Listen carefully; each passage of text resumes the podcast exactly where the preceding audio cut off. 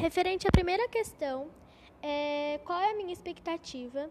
A minha principal expectativa é, sobre o vestibulinho é passar num curso técnico, numa escola técnica.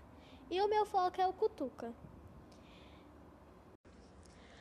Bom, é, a minha expectativa é passar em alguma escola técnica e o meu foco é o Cutuca.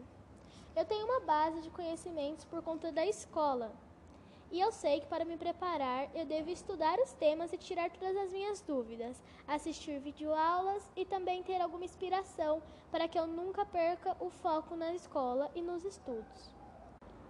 Até o presente momento, as ETECs e o Cutuca, também o Cotil, irão fazer a análise do histórico escolar, ou seja, o boletim, mas ainda não tem data prevista para inscrições.